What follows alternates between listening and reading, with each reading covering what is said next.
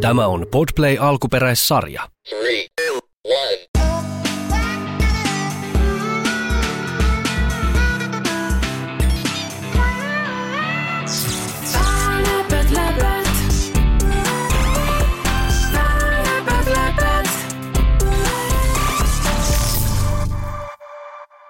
Moi, mä oon Mila. Öm, siinä tarinassa olisi ihmisiä ja eläimiä ja ihminen olisi päähenkilö ja sitten siinä olisi joku pahis, joka esittää hyvistä ja se yrittäisi saada jonkun tavaran varastettua joiltain ihmiseltä. Mutta sitten siinä onkin se päähenkilö, joka estää sen suunnitelmat kokonaan.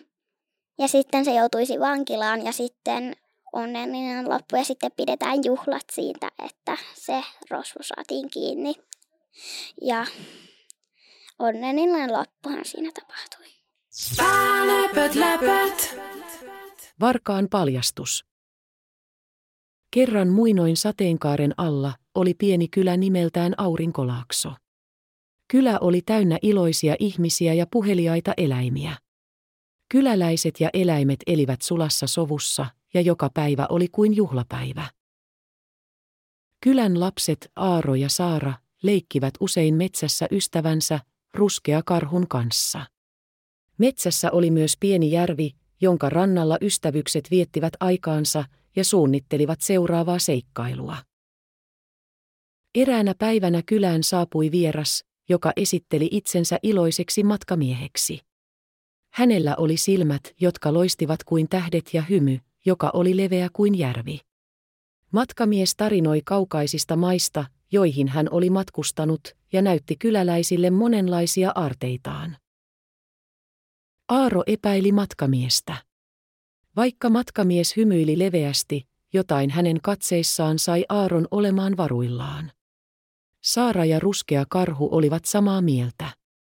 Ystävykset päättivät pitää matkamiestä silmällä. Eräänä iltana, kun koko kylä oli unenpöpperössä, Aaro, Saara ja ruskea karhu näkivät matkamiehen hiiviskelevän pimeässä. Hänellä oli suunnitelma varastaa kylän jalokivi, joka toi onnea ja iloa koko kylään. Ystävykset seurasivat matkamiestä hiljaa. He näkivät, kuinka hän yritti murtautua kylän juhlasalin arrearkkuun, jossa jalokivi säilytettiin. Juuri kun matkamies oli saamassa arteen käsiinsä, Aaro, Saara ja ruskea karhu hyppäsivät esiin. Varas! Aaro huudahti. Kyläläiset heräsivät ja näkivät matkamiehen todelliset värit. Pahis ei ollutkaan se iloinen matkamies, joka hän esitti olevansa. Kylän pormestari kutsui vartijat ja varas vietiin vankilaan. Aurinkolaakso oli jälleen turvassa ja jalokivi loisti entistä kirkkaammin.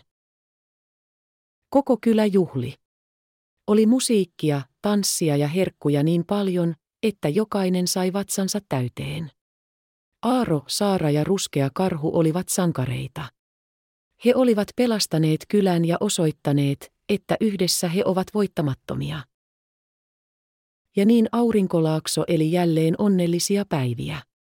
Auringonpaiste, nauru ja ilo täyttivät ilman, ja joka ikinen päivä oli juhlaa. No olihan se kiva, te satu ja en mä tiedä, hyvä satu.